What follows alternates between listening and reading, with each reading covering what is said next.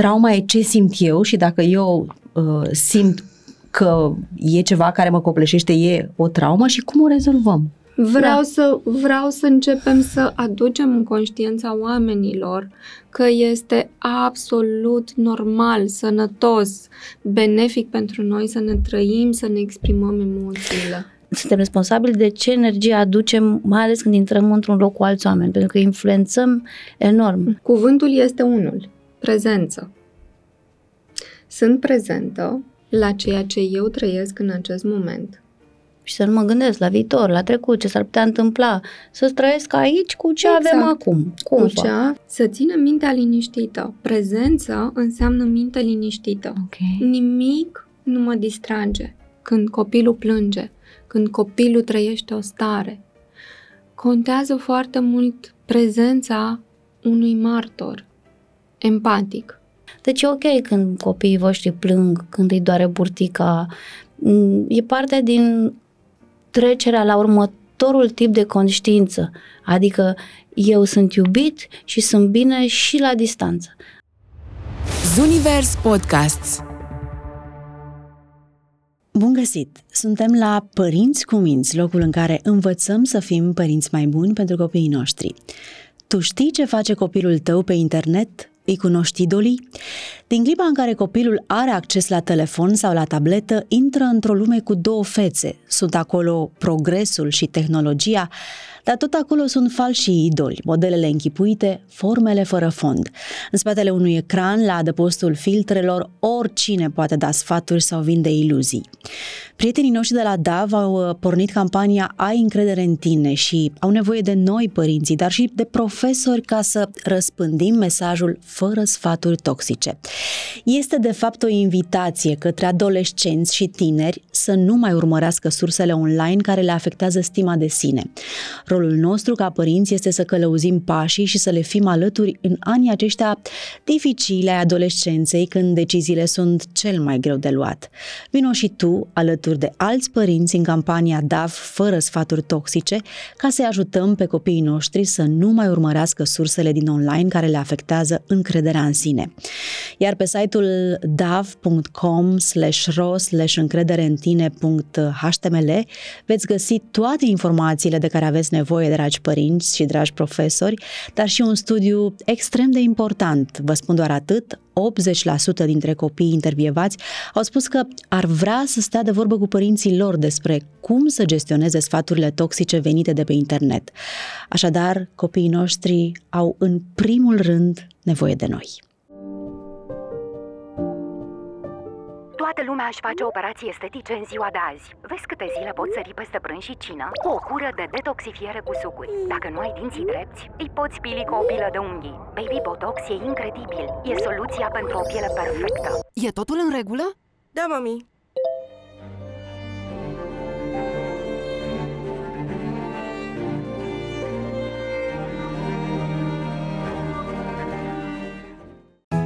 Părinți CuMinți cu Simona Gherghe și Oana Moraru. Un podcast Zunivers. Bun găsit! Sunteți la Părinți CuMinți, locul în care învățăm să fim părinți mai buni pentru copiii noștri. Sunt Simona Gherghe, alături de mine, ca de fiecare dată, Oana Moraru, expert în educație și parenting, autor de cărți și fondator de școală, iar invitata noastră de astăzi este Florentina Niculescu, psihoterapeut și fond- una dintre fondatoarele Somatic Personal Development. Bine ai venit, Florentina! Mulțumesc pentru invitație, amândorura! Să știi că m-am uitat pe foaie să nu greșesc exact titulatura, pentru că e un concept oarecum nou în România și uh, abia aștept să ne uh, introduci un pic în uh, treaba asta și chiar cu uh, această întrebare o să încep. Ce înseamnă uh, vindecarea asta prin experiențe somatice? Da, mulțumesc frumos pentru, pentru introducere și am să aduc aici faptul că în, această, în acest concept nou, Somatic Personal Development, nu sunt singură. Sunt împreună cu Florica Motoc, bună prietenă și profesionist și ea, psihoterapeut, și uh, Carmen Hanță. Um, ea este cea care dă voce uh, vocilor noastre în, în mass media. Um, Conceptul Somatic Personal Development a început um, pornind de la o sesiune de lucru, cum am fost puțin mai devreme cu Ana pe, pe hol, uh, împreună cu, cu Nelly, Florica egal Nelly. Discutam acolo despre cum, cum am putea să, să venim în sprijinul femeilor, în sprijinul mamelor. Pornind de la formarea noastră de bază, noi suntem terapeuți certificați în Somatic Experiencing, iar această, această metodă are ca instrument de lucru corpul. Instrumentul de lucru, corpul, amprentează în interior toate, toate, toate experiențele noastre de viață. Mai concret, dacă puțin mai devreme stăteam pe hol cu, cu Ana, într-o stare de prezență, discutând de ale noastre, ca între femei, această memorie are o componentă chimică internă, are o componentă emoțională și are și o componentă mentală. Aș adăuga acum în lumea, în lumea femeilor moderne, care are și o componentă energetică. De ce? Pentru că, pornind de la un subiect micuț, noi ne-am dus către discuții mm-hmm. multiple. Ok. Asta rămâne amprentat în noi, în sensul în care, da, acum vorbim despre discuția de pe hol și sunt convinsă că Oana poate să simtă în interiorul ei acele senzații plăcute pe care le-a simțit în momentul discuției noastre. Greșesc? Da. Nu. În momentul în care stăteam pe canapea și în orice moment din viața noastră, se creează între mine și tine un animal energetic, o pisică care stă în poala amândorului, nu știu cum să spun, ca să înțeleagă toată lumea, nu? Că da, pisicile da, da. dau... Okay. Adică stare care, dacă, nu știu, reușești să fii atent, se traduce foarte mult în postura corpului, în relaxarea exact. brațelor, a stomacului, exact. în nevoia mea de a evita privirea când tu vii cu niște lucruri care pentru mine nu sunt încă uh, suficient de ușor de primit. Nu? Da. Da, da. Ai, ai simțit asta. Și a rămas memoria acelei țări în care am locuit noi zece minute pe hol. Unde a rămas memoria? În intelect? Nu, că n-am avut timp să procesăm, n-am exact. avut timp să mă gândesc ce am vorbit cu Florentina, ce am... Nu, a rămas ca o stare trăită, ca un miros, mm-hmm. ca o, un gust, nu? Da, da, da, da, da. da. Uite, hai să, atunci... să, o, iartă-mă, uite, vreau să-ți dau un exemplu, că vă ascultam foarte interesată de subiectul ăsta și uh, m-am gândit în starea în care am venit eu, uh, pentru că am lăsat-o pe fetița mea acasă, uh, este bolnăvioară de câteva zile și am lăsat-o un pic uh, supărată că a trebuit să plec și am simțit că ea tot trăgea de mine, hai mai stai, mai stai, că nu, că nu mai uh, îmbrățișat suficient și eu știam că face lucrurile astea pentru că trage de timp, eu eram cu ochii pe ceas ca să nu întârzi și simt aici în piept mm-hmm. o... ca și cu niște corzi de lumină, așa nod, te țin ca în continuare, ca un nod, piept, da, pe care l-am greutate. De când am plecat de acasă. Da. Spune-mi, te rog, ce vârstă are? Are șase ani și cinci luni. Mm-hmm. Mulți înainte mulțumesc, să mulțumesc. Din ceea ce tu povestești, Simona, eu aud această relație frumoasă, creată și co-creată între voi. Și atunci acolo a fost un, o manifestare a unui sentiment de, de iubire. Mami, te vreau lângă mine.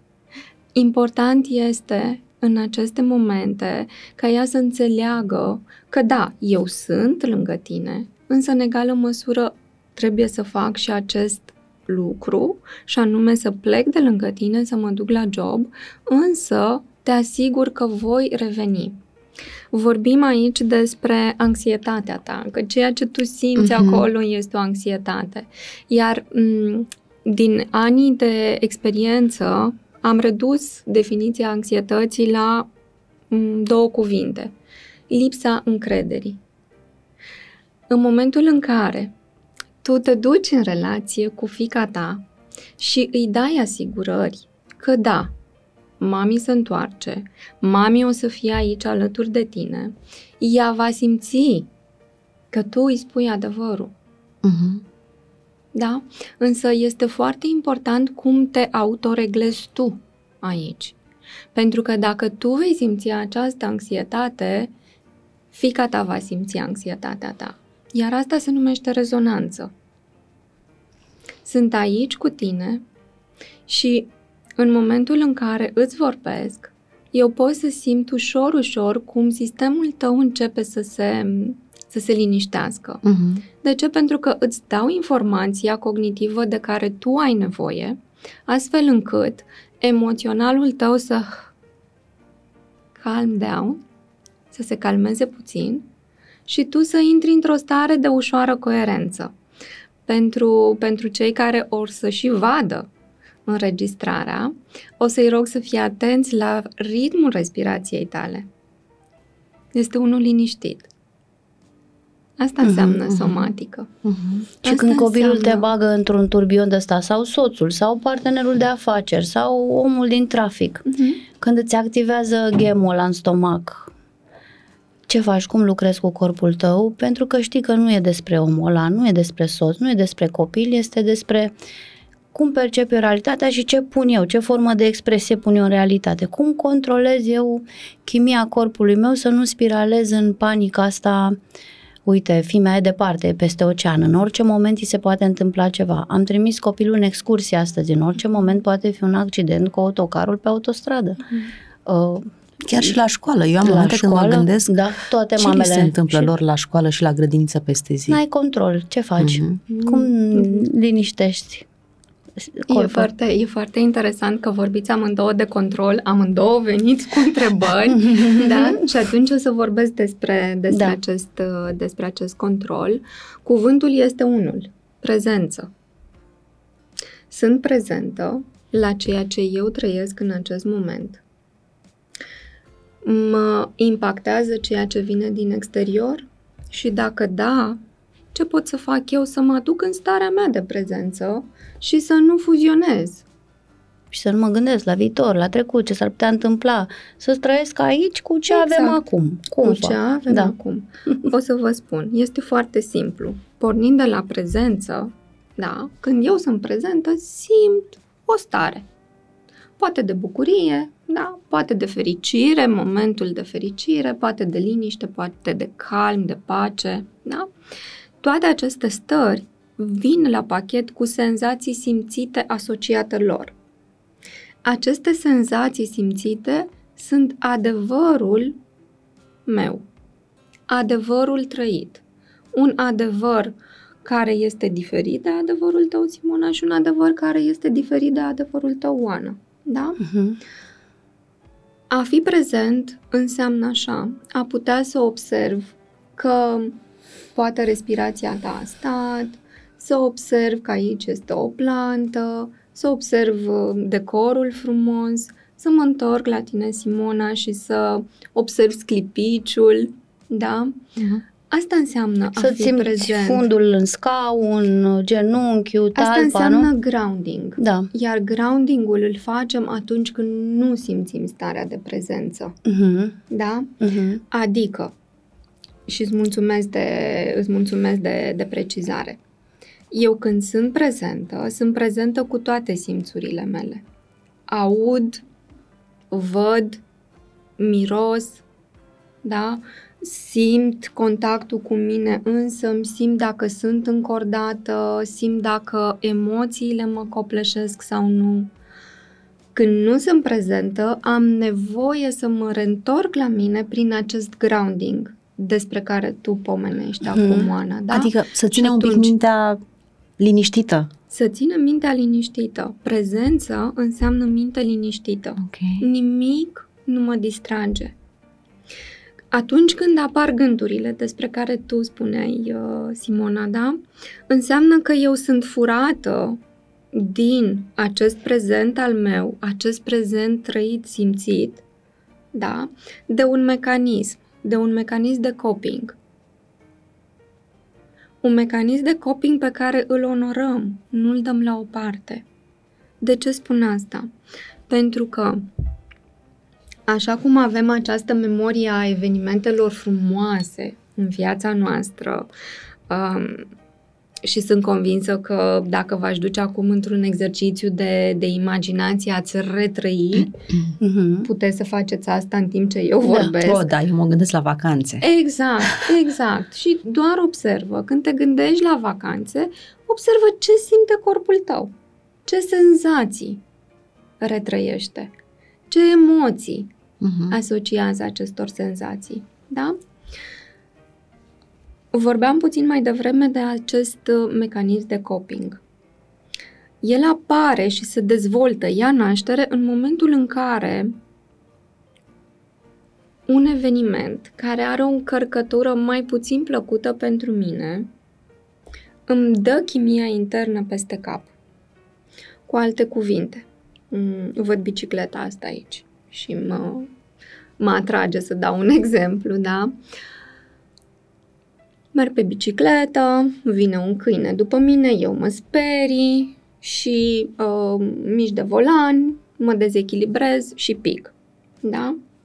Trauma nu este acest moment. Că am căzut și mă doare corpul. Nu. Trauma este ceea ce eu trăiesc la câtva timp după acest eveniment.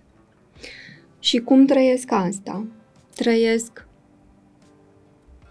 emoțional, îmi este frică și trăiesc corporal. Și dacă eu aduc prezență, o să observ că al meu corp începe să manifeste ceva.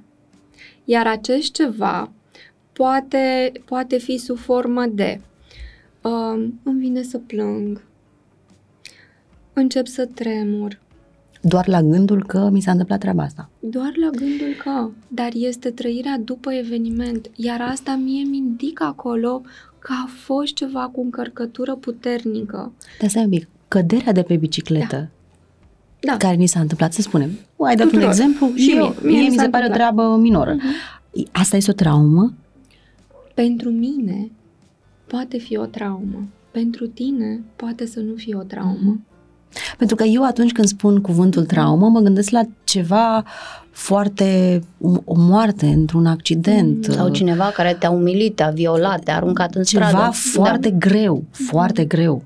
Și iată cum ajungem, da, la o definiție și mai concretă a traumei. Trauma este trăirea subiectivă. Hai că ce imagine eu în corp îți faci tu despre eveniment. Eu da. trăiesc asta da. și o trăiesc diferit de tine. Și dacă pentru tine un accident de bicicletă a însemnat puțin lucru, pentru mine acel accident de bicicletă a însemnat ca eu să nu mă mai urc vreodată. Uite, îți dau un exemplu și mai banal. Dimineața stăteam în trafic cu mașini peste tot, pe trei coloane lângă mine. Întâmpla, și da. ai sentimentul ăla de I'm stuck, sunt blocat, neputință. Nu ajung unde vreau. Și am observat ce face corpul meu și mintea. A început să butoneze în telefon, să vorbesc da. cu nu știu cine, să mă scarpin, să mă... De ce? ce? Și, și pe urmă m-am întrebat, sunt conștientă, sunt prezentă acum? Și gândurile, mintea mea zice, sigur că ești prezentă, Oana, doar nu ești nebună, știi că ești în trafic, știi că sunt mașini, știi că te rușezi, știi că te uiți. Dar nu asta înseamnă să fii prezent și conștient. Eu ce făceam atunci cu mintea când mă simțeam stuck în trafic? Încercam cu mintea să deschid tot felul de ușițe, de evacuare, din starea fiziologică de a fi cu fundul scaun blocată într-o lume gri, cu claxoane. Îți căutai o ieșire? Da. Tot timpul. Deci da. o, o, mintea umană urăște golul, urăște senzația de blocat, de nimic, de neajuns, de pândit, de alergat de câine. De, deci tot ce înseamnă uh, o situație nu grea, tensionată, și atunci mecanism de coping înseamnă să fac ceva, să deschid niște uși cu mintea mea și să mă și iluzionez că eu știu unde sunt, normal că sunt conștientă, sunt în trafic. Și am zis, hai să fac un exercițiu, că tot vin la podcast cu experiențe somatice, Să, să, să vedem dacă pot să stau în realitatea asta. Și fizic am început să mă uit la mașini, să mă uit la oameni, să simt claxoanele, mirosul de noxe. Îmi era foarte greu să stau în situația respectivă. Și am avut așa o, o realizare că și atunci când mă jucam cu copilul meu și era mică, deși o iubeam din tot sufletul și nu știu ce, lucram cu ea pe covor și ziceam, mamă, ce mamă bună sunt și disponibilă, mintea mea era acolo și sufletul, că îți iubești copilul biologic, dar nu eram acolo. Calitatea prezenței mele lângă copilul meu era exact cum era calitatea prezenței mele în mașină. Nu eram în traficul gândurilor și expresiilor ei de sine. Ca tăticul ăla care se împarcă, l-a trimis nevasta duminica ca să facă și ea mâncare și el dă copilul în leagăn și cu mâna cealaltă pe telefon. Am văzut de multe ori faza aia. Așa suntem toți. Eu am văzut tata care întreba unde e copilul pe care îl dădea în leagăn. Deci e același lucru și asta e traumă, calitatea prezenței, dar e traumă și pentru mine. Și pe mine mă doare în mașină că au trecut treizeci de minute în trafic, treizeci de minute pe care le-am pierdut din viața mea pentru că mintea a alergat, când puteam efectiv să stau așa cum e realitatea aia gri.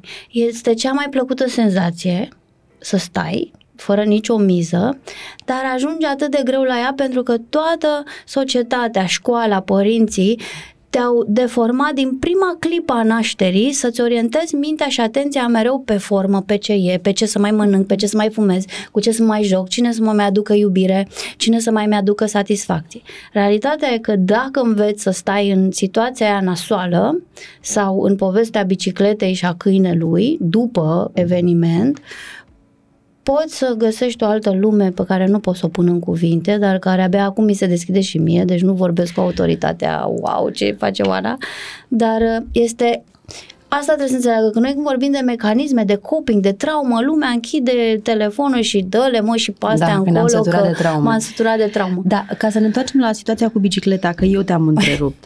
uh, ok, trauma e ce simt eu și dacă eu uh, simt că e ceva care mă copleșește, e o traumă și cum o rezolvăm? Mm.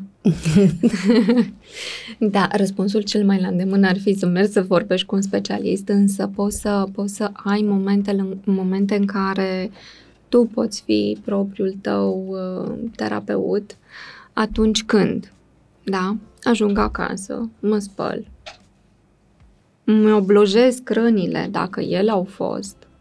Asta înseamnă a fi propriul tău terapeut, asta înseamnă a, a avea grijă de tine, asta înseamnă a fi prezent. Văd că mă doare, mă duc și mă îngrijesc. Asta înseamnă a-ți da ție spațiu. Îmi vine să plâng, îmi dau voie să plâng. Este felul în care organismul meu descarcă. Descarcă acea încărcătură, ceea ce n-a putut Șocul. Să facă în da. Fracțiunea aceea de secundă, pentru că a fost nevoie ca întreaga energie produsă de corp să se strângă, focalizeze pentru a salva, a se salva. Da? Mm. Iar apoi când această energie se reașează, apare tremuratul, descarc, frica. Da? Sau asta înseamnă ieșire dintr-un eveniment. Sigur că acum vorbim despre un eveniment izolat, micuț. Observăm asta um, și Oana, te rog, du asta în rândul, în rândul persoanelor cu care tu uh, te vezi, Simona, du asta în rândul persoanelor cu care tu te vezi în momentul în care copiii cad, se lovesc și încep mm-hmm. să plângă. Noi nu le mai spunem, nu mai plânge, da, da. Nu mai... Că e modalitatea sănătoasă de a descărca. Exact. Și ei mai plâng, au și plânsul acela de oboseală, plânsul acela da, în tantrum da. Și la un moment dat tu ca părinte obosești că plâng copiii mici, plâng douăzeci de minute da. Și da, tendința e să spui, ok, am înțeles, nu mai plânge. Deci nu mai spunem niciodată așa. Nu spune niciodată. Mă rog, în situațiile astea când chiar e, nu e plânsul ăla de este plânsul răsfăț, acela, plânsul acela... Da, de este, mie mi-este greu. Uh-huh. Eu nu știu cum să gestionez ceea ce simt și are nevoie să fie învățat cum să gestioneze. Iar dacă eu vin și spun, nu mai plânge, nu mai... În continuare... creștem generații de persoane castrate emoțional. Și pe cuvântul meu de onoare vreau, da. să, vreau să începem să aducem în conștiința oamenilor că este absolut normal, sănătos, benefic pentru noi să ne trăim, să ne exprimăm emoțiile. Acceptăm râsul. Da. Ne place râsul, dar când plânge da, cineva că da, e tot că o emoție. Suntem condiționați exact. Să fugim de ce se simte ne... Dar știi ce m-a ajutat să înțeleg? Și a fost așa un declic, poate și pentru femeile, părinții care ne ascultă. Uh, mintea e mult mai rapidă, iar corpul, care mm-hmm. este inteligență, da. corpul da. uman e inteligență, corpul gândește, nu gândește verbal. Da, nu are inteligență intelectuală, are... corpul e mult mai lent decât mintea. Spiritul tău, sufletul, inima sunt mult mai lente, ele procesează realitatea mult mai târziu. Mintea pleacă ca un tren și spune: nu-i nimic, Oana, ai, ai căzut, fii vitează, pune mâna, n-ai pățit nimica, mai rău, n-ai fost atentă, trebuia să nu iei în zona cu câini, așa să te convine treaba ta, nu, așa meriți, normal că ai căzut, acum suck it up și mergi înainte că nu e nimic, doar ai căzut pe bicicletă, termină. Deci ce face mintea? Uh, încearcă să proceseze trauma mult mai repede, să dea tot felul de motivații pentru care tu nu trebuie să mai plângi. Și fimea a căzut într-o zi rău și tremura, credeam că are piciorul lung, nu-l avea, dar doar tremura și primul meu reflex a fost să pun mâna pe ea, dar nu mai tremura, nu mai tremura, că n-ai nimic. Și a fost pentru mine când am citit cartea lui Peter Levine, am zis: Doamne, că așa și începe da, da, aia da, cu... Da. Uh, când am aflat că corpul are o inteligență extraordinară, dar mult mai lentă decât mintea, am, am zis, băi, asta e o informație științifică, atunci trebuie să stau cu corpul da, să vedem da, ce da, îmi spune. Da, Altfel da. nu credeam ce spun psihologii ăștia. Mm-hmm. Doamne, a zis, eu am procesat cu mintea, eu mi-am explicat, eu știu ce am făcut, am căzut pe bicicletă, mare lucru. Dar să zicem că în următoarele zi merg așa, încă o dată, nu? Sau mi se pare că sunt foarte obosită. De la asta e că n-am stat cu... Cu ceea cu ce experiență. Avea nevoie să descarce corpul după un astfel de eveniment. Da. Mai banal, da? Ne ducem într-un exemplu și mai...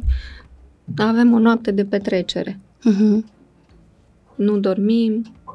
Câte ore avem nevoie să dormim după această noapte? Nu simțiți da. greutatea, nu simțiți că trebuie să dormi mult. Da.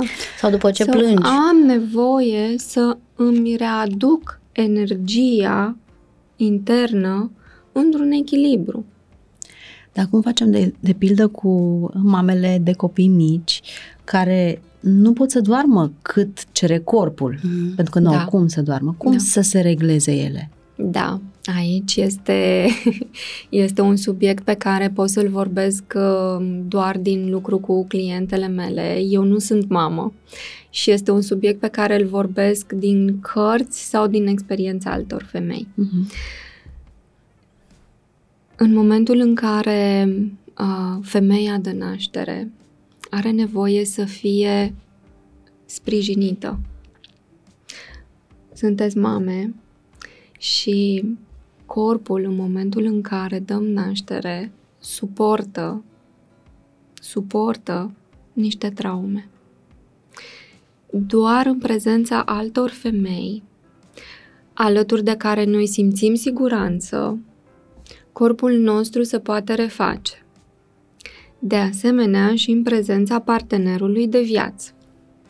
Așa că este necesar să înțelegem că atunci când în relația de cuplu apare o a treia persoană, timpul pe care noi îl lăsăm ca eu să mă obișnuiesc cu copilul, ca mai apoi copilul să se obișnuiască cu tatăl, ca mai apoi eu în relație cu partenerul meu să mă obișnuiesc într-un alt rol, rol de mamă și de tată. Uh-huh. Da? Toate astea presupun comunicare, presupun adevăr rostit, presupun angajament reciproc, presupune m- sunt aici pentru tine, te văd. Iar în acest timp, știind mama că cineva în care are încredere, copilul ei este în siguranță, sistemul Sistemul mamei se liniștește și atunci ea poate să doarmă. Știu că mamele acum, în um, epoca modernă, doar eu pot să fac. Uh-huh. Doar, doar, doar ce eu fac eu este ăsta. Bine. Uh-huh. Doar ce... Și este adevărat. Și este adevărat, pentru că ele timp de nouă luni de zile au o relație atât de intimă da. cu corpul lor, cu ființa care se dezvoltă în ele. So, da, mamele au dreptate, însă este necesar să își deschidă puțin, doar puțin, orizontul și să înțeleagă că și fiind în familia extinsă, persoanele care vin acolo au cele mai bune intenții. Adică am, am mai povestit că mie mi-a, după ce am născut-o pe Ana, am avut nevoie de o săptămână ca să am încredere în mama, uh-huh. care mama ne-a ajutat atâția ani după, dar atunci n-am, și la, la maternitate nu i-am dat-o în brațe. Stăm așa cu copilul da. și nu i-am dat-o în brațe. Da, am da, dat-o da. soții în brațe. Da, da, da, da, da. Și nu este, de, nu este nimic rău în asta. Chiar nu este nimic rău în asta. Da, uite, mamele, și eu după ce am născut, dar și acum mamele, de exemplu, fac baie în două secunde. Nici pe budă nu stau, pentru că bate ăsta la ușă. Mami, cred că unul din modurile de a-ți lua un pic energia este să-ți, nu știu, revendici câteva momente doar cu tine timpul și cu corpul tău. tău da. Nu? Și să nu te simți vinovată că faci da, asta. Cum, cum faci o baie conștientă? Că îmi spuneai și asta cred că e un instrument. Cum faci o, o baie conștientă fără să mai faci da, și să da. ignori bubuiturile da, da, da. da, vorbim de vorbim de momente, de momente diferite, da. Um, atunci da. atunci când suntem uh, suntem noi ca și femei și suntem doar cu partenerul sau poate că singure, ne luăm aceste, aceste clipe în care, da, ce înseamnă baia conștientă? Mă duc, dau drumul la cadă, la robinet, las să umple cada cu apă, poate pun acolo niște săruri, dau drumul la o muzică, pun niște spumant de baie și de aici începe distracția. Ia zi, Simona, când ai făcut asta ultima oară? Că am simțit așa o energie. Da. Poate no. să dureze între cinci minute până la jumătate de oră, o oră. Da? Important este cum mă simt eu. Și era una dintre plăcerile mele înainte să am copii. Mm-hmm. Dar cum ar fi pentru tine, Simona, să te reîntorci la această plăcere a femeii? Pentru ca mai departe să lași moștenire fiicei tale acest model. Mm-hmm. Ah, ar fi frumos. Deci mai ai o temă. Mai am o temă ah. și o să o implementez, dar nu știu deocamdată cum aș putea mm-hmm. să fac uh, treaba asta cum. când dorm copiii, dar am făcut mm-hmm. un lucru tot pentru mine. Am da. început să mă uh, culc seara odată cu ei în jur de ora nouă și mă ajută foarte mult. Ia, Chiar că... dacă aș fi preferat să stau ora aia, mm-hmm. nu știu, să văd cu Răzvan un serial sau să fac uh, mm-hmm. o cadă, dar prefer să dorm pentru că îmi cere corpul. Uite, mi-am ascultat corpul, Ia fără că să fi vorbit Ia cu tine că înainte și să te fi mai, știut lucrurile astea. Te mai atrag într-un, într-un joc, uh, într-un joc în care tu poți să transmiți către fiica ta acest model feminin sănătos. Da? Ăsta este, ăsta este scopul Somatic Personal Development. Femei frumoase, sănătoase, prezente, prezente în corpul lor cu sexualitate bine, bine, bine definită. Bun. Uh, poți să, poți să începi să faci mici ritualuri împreună cu fiica ta. Ritualuri de baie prezentă și conștientă, da? O inviți alături de tine. Mm-hmm. Da? Ea va fi foarte curioasă, îți va explora corpul și o lași să facă asta. Eu făceam cu Carla la vârsta mm-hmm. asta baie împreună. Da, e, da, eu am această Bravo. problemă pentru că l-am și pe Vlad, care are patru ani. Mm-hmm. Și, și vrea și el să-ți exploreze. Și ar vrea și el, cu siguranță. Da. Și ai moment cu fiica ta și ai moment cu băiatul tău. Mm-hmm. Okay. Două băi, Simona, da. pe noapte. Da, m- m- nu, mă gândeam să iau în schimb pe Ana la masaj. Cred că e pregătită să meargă. De ce nu? Și poate fi o experiență mamă-fiică. Da, de ce nu? De asemenea, la coafor. Uh-huh. Da? De asemenea, la uh, diverse alte activități pe care tu le faci.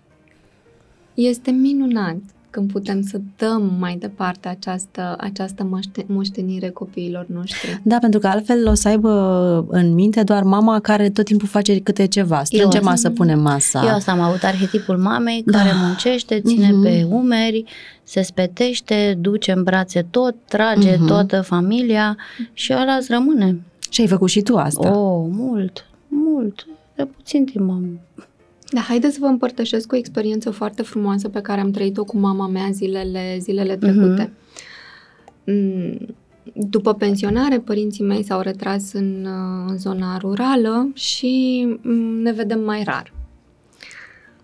Așteptam după o vară încărcată, după modulele de somatic, weekendul liber, în care în sfârșit pot să mă duc să mă odihnesc la mama acasă. Ca la mama acasă. Da, da, să... da. Mama care gătește special pentru mine, deci este acolo cu foarte, foarte multă iubire. Uh-huh. Tata, pe de altă parte, care se preocupă să cumpere pentru fata lui. Deci, imaginați-vă câtă iubire e acolo, da? Vorbesc cu mama la telefon și îmi spune, știi, mă simt cam rău. Ce ai pățit, mă, mama? Păi am răcit. Și îmi zice... O să te rog să nu vii. Eu cu gândul la acea multă iubire, la acea multă mâncare pregătită cu dragoste, zic, adică aolo. Tu s-au cus aici proiecții, da. Părinții n-au nicio vină. Da. Într-o primă fază am zis, mă, da, eu vreau asta. Apoi am stat, am revenit în prezent, da. În timp ce eram în mașină, da. Că asta vorbesc cu mama dimineața, înainte să, să ajung la cabinet. Fetelor, doamnelor, într-o fracțiune de secundă mi-am dat seama ce model sănătos simțit îmi transmite mama mea. Dincolo de acest nu veni, Uhum. Mama mea îmi spunea așa, eu am nevoie de timp pentru mine să mă refac, astfel încât calitatea prezenței mele atunci când, când tu vii să fie una deplină. Și asta e și în clasă responsabilitatea și mi-e foarte greu uneori să lucrez cu profesorii, cu mine. Calitatea prezenței omului care intră în sala de clasă, de la momentul în care deschide ușa, este hotărătoare pentru dezvoltarea emoțională și intelectuală a copiilor. Copiii sunt scanere ca la supermarket, da, mult citesc mai foarte citesc mult energia, non-verbalul, fiindcă ei nu energia, da. Sigur și că când da. Intră un om închis, întunecat, îmbrăcat în negru, încruntat, că m-am uitat la ei cum reacționează, se închide energia lor, sunt ca niște beculețe care se închid și caută cu foame pe laterală să se, încar- să se încarce de la alți oameni. Deci noi oameni în general, mă uitam când intri tu de fiecare dată, când intri dimineața în studio aici, chiar dimineața mă gândeam, băi, dar cum reușește Simona de câte ori intră într-o sală să lumineze așa? Da. Că eu intru, avem treabă, știi, intru cu, ai reușit să faci asta, probabil că copiii tăi simt asta foarte bine. Uh, noi oamenii suntem responsabili, este responsabilitate critică de ce energie, suntem responsabili de ce energie aducem, mai ales când intrăm într-un loc cu alți oameni, pentru că influențăm enorm uh-huh. și mai ales cu copiii. Și uite, asta când tu spui, Oana, este posibil ca pentru unele persoane să fie percepută ca o presiune. Dar în prima fază toate sunt timpul... presiune. Da. Da, da. Și atunci? Nu trebuie un pic de presiune la început? Ih, ih, nu. A zice că trebuie mai degrabă un exercițiu. Da, eu pun presiune pe mine și merge. Adică ajungi la liman. Nu știu da. Dacă e bine. Da. Ajungi la adică liman. Adică eu zic, păi, uite, dar conștientizez că nu am calitatea energiei. Sunt prea prinsă în gândurile mele mm-hmm. și când intru într-un birou, într-o sală, eu aduc oamenilor mirosul neplăcut al fenomenelor mele emoționale. Da. Oana, dă-ți un șut frumos în fund, elegant, cu dragoste și schimbă energia asta. Genul ăsta de presiune. Adică. Genul ăsta de presiune, da. Ok. Și atunci, m- hai, să, hai să spunem oamenilor cealaltă, cealaltă parte, da? Uh-huh. Tu spui depresiune. Eu spun așa, ce aș putea să fac pentru mine acum să-mi cresc energia uh-huh. fără presiune, astfel încât să merg mai departe, deschisă, așa cum știu eu, cu energia mea bună.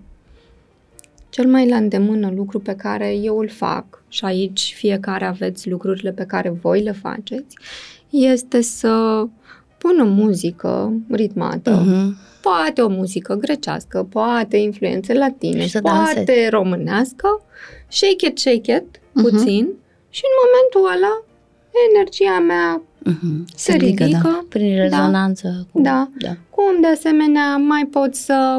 Uh, folosim tot felul de trucuri, da? Eu una nu, nu port brățări, am uh, un singur inel. Dar uh, de ce nu porți brățări? Pur și simplu. Nu e ceva care blochează? Nu, nu de asta te întreb că... Nu, nu, nu, nu. Nu sunt eu construită ah, okay, așa. Okay. Uh, uite și uh-huh. bijurile. Sunt foarte micuțe, foarte simple. Nu. Și atunci, mă... joc un pic cu inelul meu, am o amintire plăcută din momentul în care l-am achiziționat și starea mea se schimbă.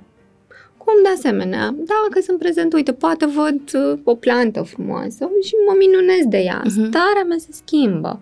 Sau poate îmi place atât de mult parfumul pe care mi l-am dat astăzi, încât dacă da, îl miros că... un pic, imediat mi se schimbă. Ai, da, da. Și pe mine, uite, pe mine mă aștept o cafea, cafea dacă sunt... Da. Uh, da. da um, Astea sunt ritualuri feminine. Uh-huh. Da. Eu voiam să spun, Oana, că mi-ai uh, dezgropat o amintire de, cred că acum vreo patruzeci de ani, apropo de ce spuneai cu uh, adultul care intră în clasă și are da, cu o crispare. Uh, da. Una din vă- dintre învățătoarele de la o clasă paralelă, deci eram copil, aveam de acum patruzeci de ani, eram la școala primară, care a venit, era în doliu pentru că a fost o mare tragedie acolo în oraș, eu sunt din Iași, soțul ei fusese polițist împușcat și am în minte acum, nu m-am mai gândit la asta de atunci, mm-hmm. cred, imaginea acelei învățătoare uh, în negru, cu figura împietrită mm-hmm. și cum eram toți în jurul ei, deși nu era învățătoarea mea, nici da, nici mă cheamă, dar impact. Imaginea asta a fost atât de puternică și te întreb, Florentina, cum pot influența traumele adulților relația cu copiii sau chiar pe copilul însuși? Mm-hmm. Uite că tu ai vorbit despre experiența ta, mm-hmm. Simona, în felul ăsta. În felul ăsta pot influența. Eu, după patruzeci de ani, încă îmi amintesc trăirea pe care am avut-o atunci când în fața mea am văzut această imagine a acestei doamne. Uh-huh. Ceea ce se întâmplă în traumă este că noi ne îndepărtăm de la adevărata noastră esență, adevărata noastră ființă, adevărata noastră stare. Da? Prin această splitare, decupare, de... Cum povesteam de... în trafic, că pleci, exact. Pleci din aia. Da. Ceea ce eu voi transmite mai departe va fi în dezacord. Va fi o imagine blurată. Va fi acea stare de gri, uh-huh. cum o menționai tu, Ana. Ideal e ca atunci în copilărie să fi avut ocazia să stai în prezența, nu, acestei femei, sau... să afli ce e moartea, să-i simți energia, să-ți se povestească unor grafic ce s-a întâmplat, ca să procesezi mai mult. Deci noi oamenii atunci... trăim o mare iluzie că realitatea e despre toate lucrurile pe care le putem pune în cuvinte sau conceptualiza sau în ecuații. nouăzeci și ceva la sută este energetică, de amprentă a nu știu, râurilor de energie care curg între noi și a conștiinței noastre. Noi avem o mult mai puternică memorie emoțională, copiii o au, povestesc de acum da, trei da, da. ani ca și cum a fost da. ieri și tati îmi zice, băi, are o memorie de elefant și spun, nu, nu e memoria intelectuală, este memoria emoțională, toți o avem, doar că noi adulții ne o acoperim cu raționalizări și... Dar noi avem acum memoria, eu simt cum miroseau creioanele mele colorate da. de la cadou cadoul de Moș Nicolae, plastilina ca și cum din copilărie, acum că nu am primit-o. Aia da. E memoria emoțională, emoțională nu? Uh-huh. Da. Evenimentul a fost cărat în prezent, deși nu da. Există trecut prezent, de ce a trăit corpul meu fiziologic în preajma plastilinei de Moș Nicolae, nu? Da, da. Iar pentru tine asta a fost triggerul. Și tu ai adus aici imaginea și trăirea emoțională a momentului. Și ceea ce a lipsit acolo, și aici mă reîntorc la discuția pe care am avut-o, da? Când copilul plânge, când copilul trăiește o stare, contează foarte mult prezența unui martor empatic. Adică ce înseamnă asta?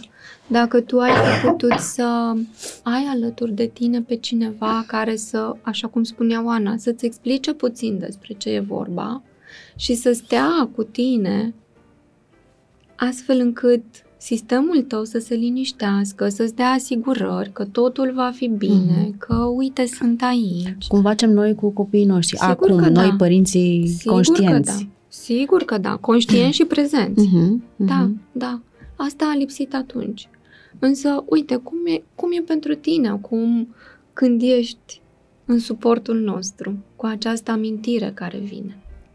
Da, în primul rând că mă, mă simt bine că am eliberat această amintire. Și te amintești cât de neprotejată da, erai da, față da, de acești oameni. Nu aveai sisteme de copii, protecție. Da, da. Pur și simplu ne uitam, știam de ce s-a întâmplat, dar nu, s-a, nu știi că părinții noștri nu discutau lucrurile astea uh, cu noi. Nu ne-a explicat niciodată învățătoarea. Uite, asta este situația. De ce eram noi tot, toate învățătoarele ciorchine în jurul acelei doamne mm. negru? De ce? Eu, eu cred mm-hmm. că ele plângeau, nu știu. Mm-hmm. E, era acolo o emoție foarte puternică pe care nu, nu ne-au explicat-o. Da. Nu ne-au da.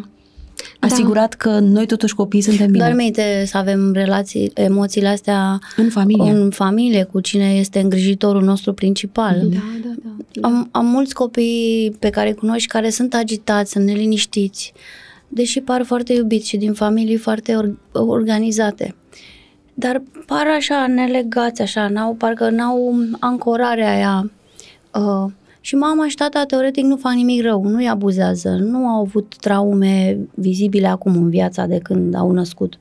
Și totuși adulții ăștia, în prezența copiilor lor, că îi văd, nu au conectarea aceea de mamifer, de te țin, te am, te știu, te văd. Mm-hmm. Au doar o conectare intelectuală, zâmbesc, au ochii sclipitori, știu să spună copiilor cuvinte frumoase, să le explice ce-i bine și ce-i rău și totuși copilul ăsta este agitat și uh, tulburat. Și nu știu cum să pun în cuvinte către părinți, nu știu, uh, că ei ar trebui să mai exploreze un alt mod de a te conecta cu copilul propriu dintr-o zonă așa biologic-organică de prezență, de cum să o numesc ca să nu sune a, greu ce mai vrea și asta cu mine. Pentru că multe mămici nu înțeleg ce le spun. Băi, lui lipsește conectarea aia. Nu e cazul la tine, Simona, why? Glumeam. Nu, eu... Că poate de aia nu știi despre ce vorbesc. Omul nu, intelectualizat care vorbește foarte mult și copil. Cum să fac? Păi știi? Nu, dar în primul rând ce e și cum să o fac. Uh-huh. Să o fac e trebuie să accesezi latura jucăușă, prostească, să stai lângă copilul tău fără mize, fără program, să stai în prezent. Știm cum, așa, există tehnici, dar sunt oameni care nu înțeleg despre ce le spun. Întâlnești în terapie... Da, da, Oana, știu la ce, știu la ce te referi. Vorbim despre, despre greutatea emoțională pe care părinții o resimt în rolul lor de părinți. Uh-huh. Și lipsa de intimitate cu copilul tău. Și da. Această greutate nu le creează spațiu Aha. pentru conexiune autentică, astfel încât copilul, da, nu poate să-și creeze un eu identitar Așa, în relație da. Cu părinții. Uh-huh. Spre exemplu, o să vorbesc acum despre mine, despre sora mea și relația da, pe care da, noi am avut-o uh-huh. cu, cu mama noastră și cum s-a transmis mai departe între relația mamă-fică a surorii mele cu nepoțica mea. Da? Uh-huh. Momentul Momentul cel mai frumos era cel în care uh, mama era în prezența noastră și ne o să vorbesc puțin în termeni populari. Da, mai bine chiar. Ne giugiulea. Da, da, da? Asta ce înseamnă? Că ne lua, ne pupăcea, ne ținea în brațe, ne, ne, ne, nu ne spunea vă iubesc, nu, nu. Dar ne spunea puiul meu, fata mea, dragostea mea, iubirea da, mea. Da. Astfel încât noi am construit în interiorul nostru acest eu identitar. Eu și eu care aparțin cuiva. Uh-huh. Da? Știu că sunt iubirea lui mama. Uh-huh. Da? Uh-huh. Cu alte cuvinte, în trăirea mea emoțională, corporală, construiesc sentimentul de siguranță că nu sunt singură. Uh-huh. Că da. mama, asta tata e acolo. Da, da. Da? Că toți mama și asta. tata Toți vrem asta, acolo. Să rămânem mereu în Sigur totul ăla. Da. Da. Original. Sigur că da. Sigur că da. Am avut acest model comportamental, emoțional și senzorial uh-huh. în relație cu părinții, cu părinții noștri. Cum s-a transmis el mai departe? Păi, neboată mea e o pupăcioasă. Da. Când vine la mine, primul lucru pe care îl face, se așează în brațele mele și avem sesiunea noastră de pupături, avem sesiunea noastră de împărtășit ce ai mai făcut de când nu ne-am văzut, uh-huh, uh-huh. dar așa, într-o conexiune, pot să te ating un pic. Da, da, da. Uite așa Da, suntem. Să te mănânc. Uite da. așa da. suntem. Da. Da, Doamne, cât de dor mi-a fost de tine. Și aia e o intimitate pe exact. care unii adulți nu o accesează în relație cu părinților, cu copiilor. Cu copiilor. Probabil că este și asta. Da, eu cred că ei n-au primit asta, cum ai zis, și ei inițiază, am văzut mulți bărbați de genul da. ăsta, da? Sunt mulți bărbați care nu pot să se apropie intim de sufletul unei femei, uh, nu? Că e o temă mare în terapie, nu Vorbim neapărat de expresie. Generații de generații întregi, nu? De n-au bărbați, văzut, nu? N-au văzut, n-au primit și nu pot să dea ca pe o leapșă înapoi, da, dar da. și la uh, femei. Da, da. Însă. Sau însă. dacă ai fost foarte trădat în copilărie și ai avut un părinte care acum te pupă, acum nu se mai uită la tine. Se creează acest... Du-te vină, nu? Atașamentul ăsta nesigur. Am, da. Ambivalență, da. Um, însă, ceea ce aș vrea ca toți oamenii să rețină, da, și transmiteți, vă rog să transmiteți asta în exterior, da? Momentul în care noi, ca esență, ne încarnăm în pântecul mamei, acel, acel, acea fracțiune de secundă, da, în care spermatozoidul fecundează ovulul și are loc explozia, aia este momentul, secunda uh, de aur încărcată cu iubire. Uh-huh. Există în noi sămânța iubirii, iar dacă n-ar exista în noi sămânța iubirii, ca specie n-am exista. Uh-huh. Da? So, când vin persoane așa, sau când tu le observi, Oana, vorbește-le despre iubire în detalii simple. Uh-huh. Da? Ce face frumos copilul dumneavoastră? Ce are bun copilul dumneavoastră? Ca să accesăm exact. în corp starea aia, că tendința mea e să le judec și să le spun intelectual ce nu au, ce trebuie să aibă. Da, însă nu le fructificăm resursele, nu le scoatem în evidență ceva ce deja au. Da, această asta trebuie iubire. Să faci. Da. da. Și da. încrederea că există în noi întotdeauna suficiente resurse să ne întoarcem da. la sursă. Da. Eu asta am văzut-o de când locuiesc la curte, acum adult, între pui de pisică și mulți da. acolo, la da. țară mult. Nevoia asta de a se căuta unul pe altul și de a o căuta pe mama într-o grădină plină este exact forța asta a vieții și nevoia da. de a dormi împreună și după ce au crescut mari. Este nevoia corpului de a-și aminti în permanență de unitatea aia inițială simbiotică din... Da.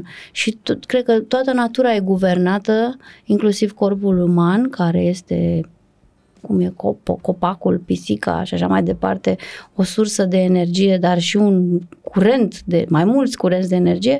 Toată natura biologică este condamnată în același timp și binecuvântată cu nevoia asta de a căuta unul, apropierea, ancorarea în celălalt.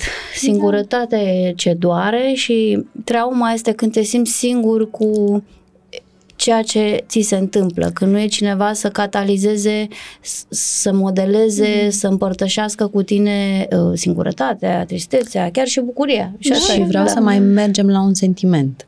Cât de rea este frica? La ce te gândești mă gândesc, concret? Mă gândesc că la definiția pe care a dat-o băiețelul meu, când uh, i-am întrebat și ce simți tu când ți-e frică și mi-a zis că mă doare burtica.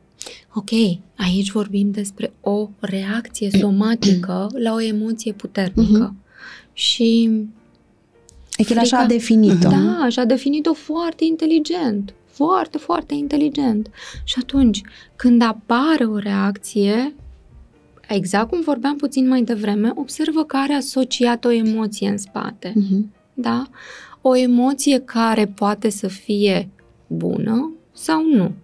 El o definește ca fiind o emoție m- mai puțin bună pentru el. Însă ce a declanșat acea emoție? Care a fost factorul declanșator? Diverse situații de viață. Ana, de, de pildă, când era la altă grădiniță, când intram pe șoseaua aia care duce spre grădiniță, îmi spunea, mamă, mă doare burta. Uh-huh. În fiecare zi. Da, iar acolo probabil că era, vreau să stau cu mami. Da, e cordonul umbilical, vrea să-l mai ține era, la buc. Era posibil, mm. este de investigat, mm-hmm. da? Era acel fel în care eu vreau să-ți atrag ție atenția mamii și să stai cu mine și folosesc tot felul de mecanisme, da? Sunt niște, sunt niște manipulatori, mamă, mamă. Cum de asemenea posibil să fie real, adică da. ceva din ceea ce ea trăia zi de zi, să știe, să exprime doar așa. Dar copiii care somatizează păi asta și spun. Chiar să aibă... Da, asta spun. Uh-huh. Este de investigat. Da? Pentru că ea așa știe să se exprime. Așa știe să-și exprime frica. Sau situația neplăcută pe care o trăiește. Sau mami, vreau să stau cu tine. Da? Prin aceste trăiri atât de puternice. Mă, mă reîntorc puțin pentru că um, ai, spus, uh, ai spus ceva de frică, uh-huh. da? Um, sigur că sunt momente în care frica este atât de puternică încât mă duce într-o stare de blocare și aici vorbim despre stare de înghețare, da? Sau stare de luptă sau fugă și atunci este sănătoasă. Sau vorbim despre o frică patologică. Iar frica patologică, cum, cum o vedem în manifestare? Uh, îmi este frică să-mi cobor la magazinul din colțul scării pentru că și de aici s-ar putea întâmpla nu știu ce. Da. da.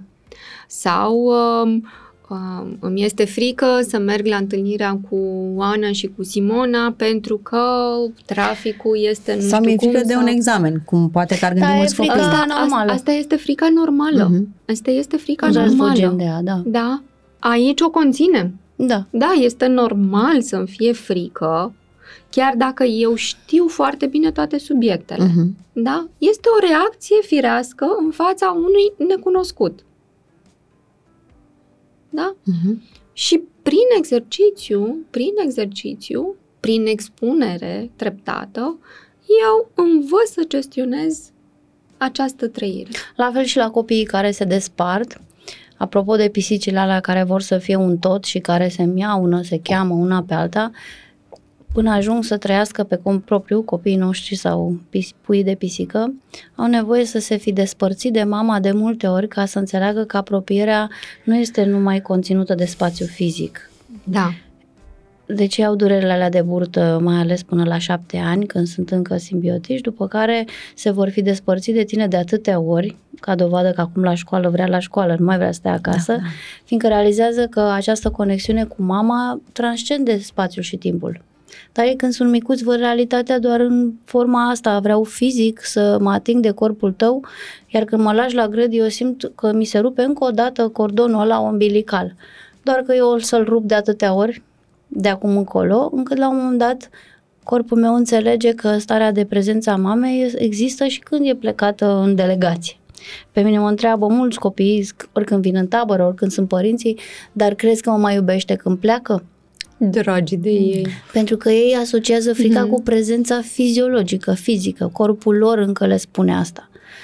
După o vreme înțeleg că prezența mamei este acolo. În... Eu mi-amintesc în copilărie că dacă întârzia zece minute, aveam senzația că a călcat o mașină, că a dis- dispărut. Toate au legătură cu frica de moarte, cu faptul că noi nu vorbim despre faptul că la un moment dat o să dispărem cu toții, iar copiii anticipează asta și simt permanent desprinderea asta de tine ca pe o altă mini-moarte sau despărțire din câmpul fizic. Și pui de pisică la un moment dat sunt respinși de mami, sunt mușcați și mărâiți, să nu se mai apropie de corpul ei fiziologic, dar altfel îi tolerează în teritoriul ei, se joacă cu ei, se aleargă cu ei, adică până și pui de pisică înțeleg că mama sau ancorele mele sunt aici, nu mai am nevoie fizic în permanentă să de ea, să mă lingă ea, să mă curețe ea și așa mai. Am observat că asta e o regulă pe toată natura mamiferelor, nu? Poate și mai departe. Deci e ok când copiii voștri plâng, când îi doare burtica. E parte din trecerea la următorul tip de conștiință. Adică eu sunt iubit și sunt bine și la distanță. Asta mi-a luat și mie timp să realizez cât de conectată sunt cu fiimea la mii de kilometri. Mm. Recent am, am descoperit că sunt și în timp conectată cu trecutul, cu oamenii din trecutul meu, cu... că nu există timp și spațiu din punct de vedere emoțional și copiii învață asta după ce se despart de mai multe ori de tine și văd că e ok, că te întorci și că se reface cordonul. Deci doarea burta e o chestiune ruptă. Normală, iar da. Frica lui e normală, e o frică pe care trebuie să și-o autoregleze, să treacă prin ea și să vadă că la capătul ciclului emoțional există din nou lumina pe care o aduce mama în casă. Și trăind mereu ciclul ăsta, oh, învăț să mă autoreglez și la o sută cincizecea zi de grădii eu știu și anticipez, corpul meu anticipează siguranța de la ora șase când vine să mă ia mama și nu mai resimt frica, tristețea, abandonul. Dar dacă mama o resimte, cum ziceai tu, că rămâi cu nodul, uh-huh. se prelungește, se prelungește uh, ciclul de autoreglare emoțională a copilului și apar uh, de-astea, dacă vii, dacă nu, e pe termen lung. Sunt mămici care nu reușesc să se desprindă. Da, am văzut. Sunt mămici care nu, nu e cazul, și... dar sunt mămici care nu se desprind, vin cu el de mână și la clasa a cincea în curte, într-un spațiu nou. Nu, nu știu normal. Ce să e zic normal? Dacă nu e cazul. Nu, nu, nu, nu vii la clasa a cincea cu el de mână. Nu vii, nu vii, da, sufletește, ai simțit să vii. Păi da, vii în curtea școlii, ești cu el, nu zi pe stradă, da?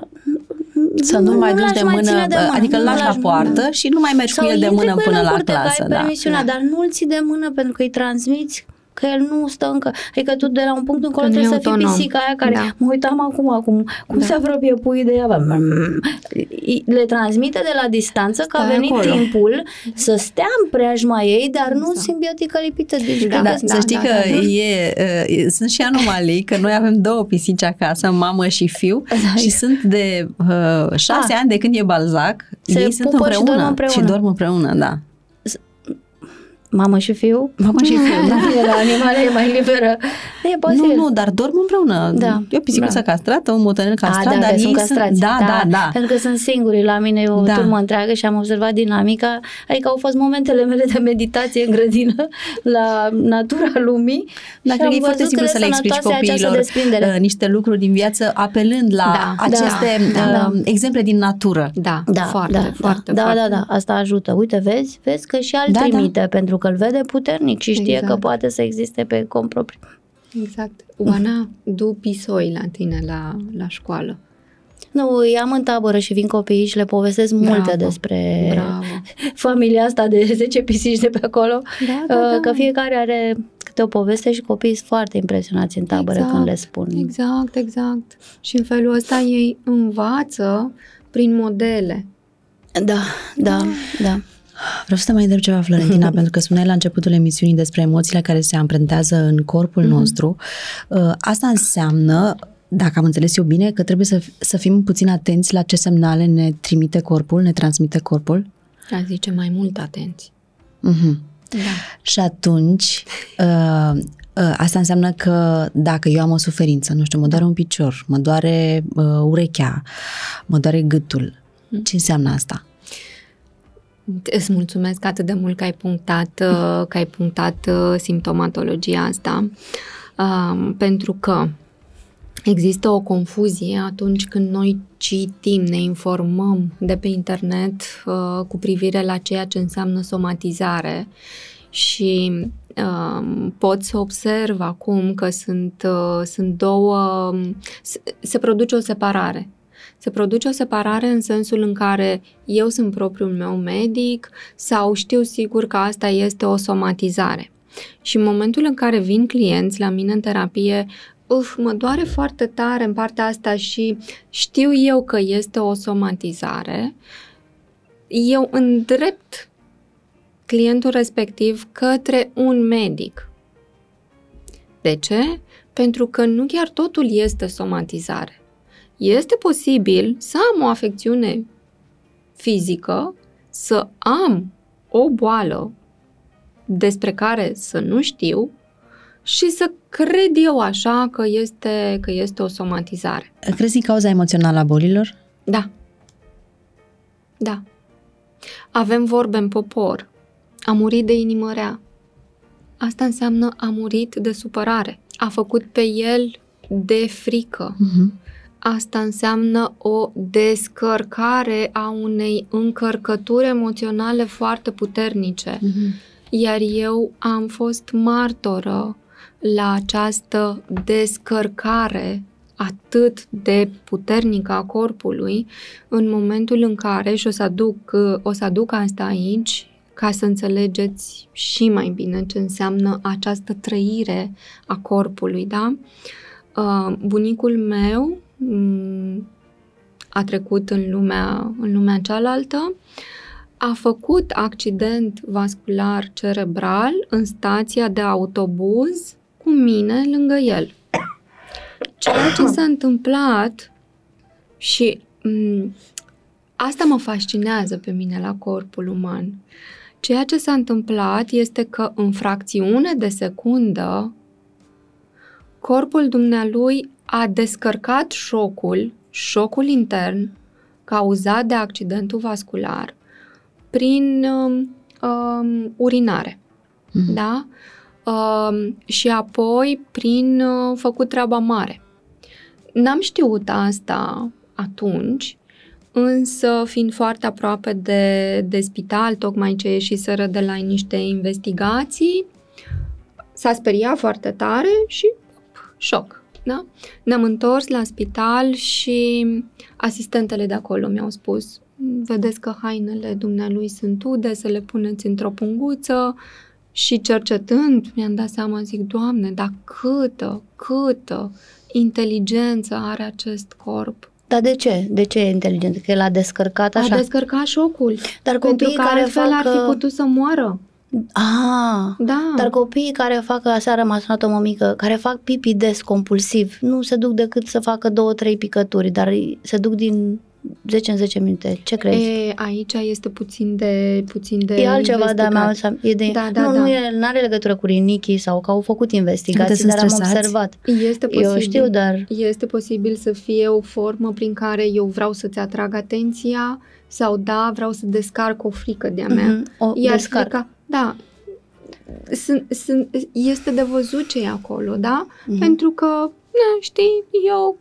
văd că doar așa mami este. Nu, dacă de un an se tot duce ah, și la okay. școală și acasă și când se joacă și e în flow și tot se duce și alergă, e o chestie inconștientă. E... Da, da, este de văzut ce e aici. Dar tot o formă de descărcare. Este așa o formă cum... de descărcare, da. Uh-huh. Da. Sau eu, ca și copil, vreau să-ți spun ție uh-huh. că ceva este în regulă cu mine și pot să fac asta doar așa. Da, dacă nu știu să accesez exact. Ce mă necăjește. Exact, exact, exact. În, legă- în general cu frica are legătură pipilica asta, da. Și sunt mulți copii care, cărora li se întâmplă, li se întâmplă da, treaba da, asta. Da, da, o perioadă, da. Da.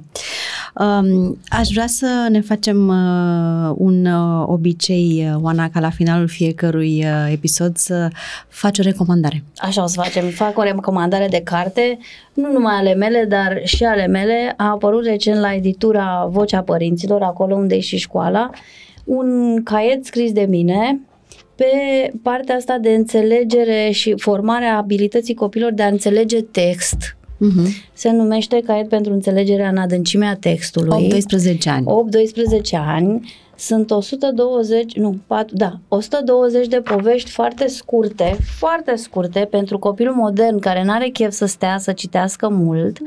cu foarte multe informații, întorsături de situație, lucruri foarte interesante pe care le propun, pe marginea căruia propun de fiecare dată un set de cinci întrebări care formează gândirea pe zece paliere importante mm-hmm. pentru orice om literat, care atunci când deschide un articol, ascultă știri, cartea de istorie, materialul de învățat pentru examen, să știe să uite la punctele cheie și să facă deducții bune. Pentru asta trebuie un antrenament tehnic și am gândit pe marginea unor povestioare scurte scrise tot de Olina Ortiz câte cinci întrebări care se repetă pe zece competențe. Sper să ajungă în clasele învățătorilor, profesorilor sau acasă, pentru că e așa o... Un, o mașinărie care îl ajută pe copii să dezvolte cu plăcere abilitatea fără să simtă că face exerciții datele la. O să le găsiți deja pe uh, site-ul Vocea Părinților acolo. Mulțumim pentru recomandare. Florentina, și... a fost o plăcere și fii atentă că avem un dar pentru tine. Wow. Decisul dacă o păstrezi în cabinet sau i-o dai, sau i-o dai uh, nepo- nepoatei tale, dar uh, uite, dacă, o deci, dacă te decizi să uh, păstrezi rățușca de la prietenii noștri de la uh, Câte în Lună și Stele, pentru nepoata ta avem un voucher tot de la ei, de la Câte Lună și Stele. E un site unde găsești o mulțime de lucruri foarte simpatice pentru copii. Mulțumesc frumos, o să se bucure foarte mult. Câți ani are? Și nouă ani. Bravo. Și Oana, să știi că o să vreau un autograf pentru ea. Să... Uh, vreau o un pui autograf. La treabă. Îi dau un autograf. Da, mulțumesc da. frumos. Mulțumim. So... A da. fost o plăcere. Mulțumesc și eu. Mulțumim frumos.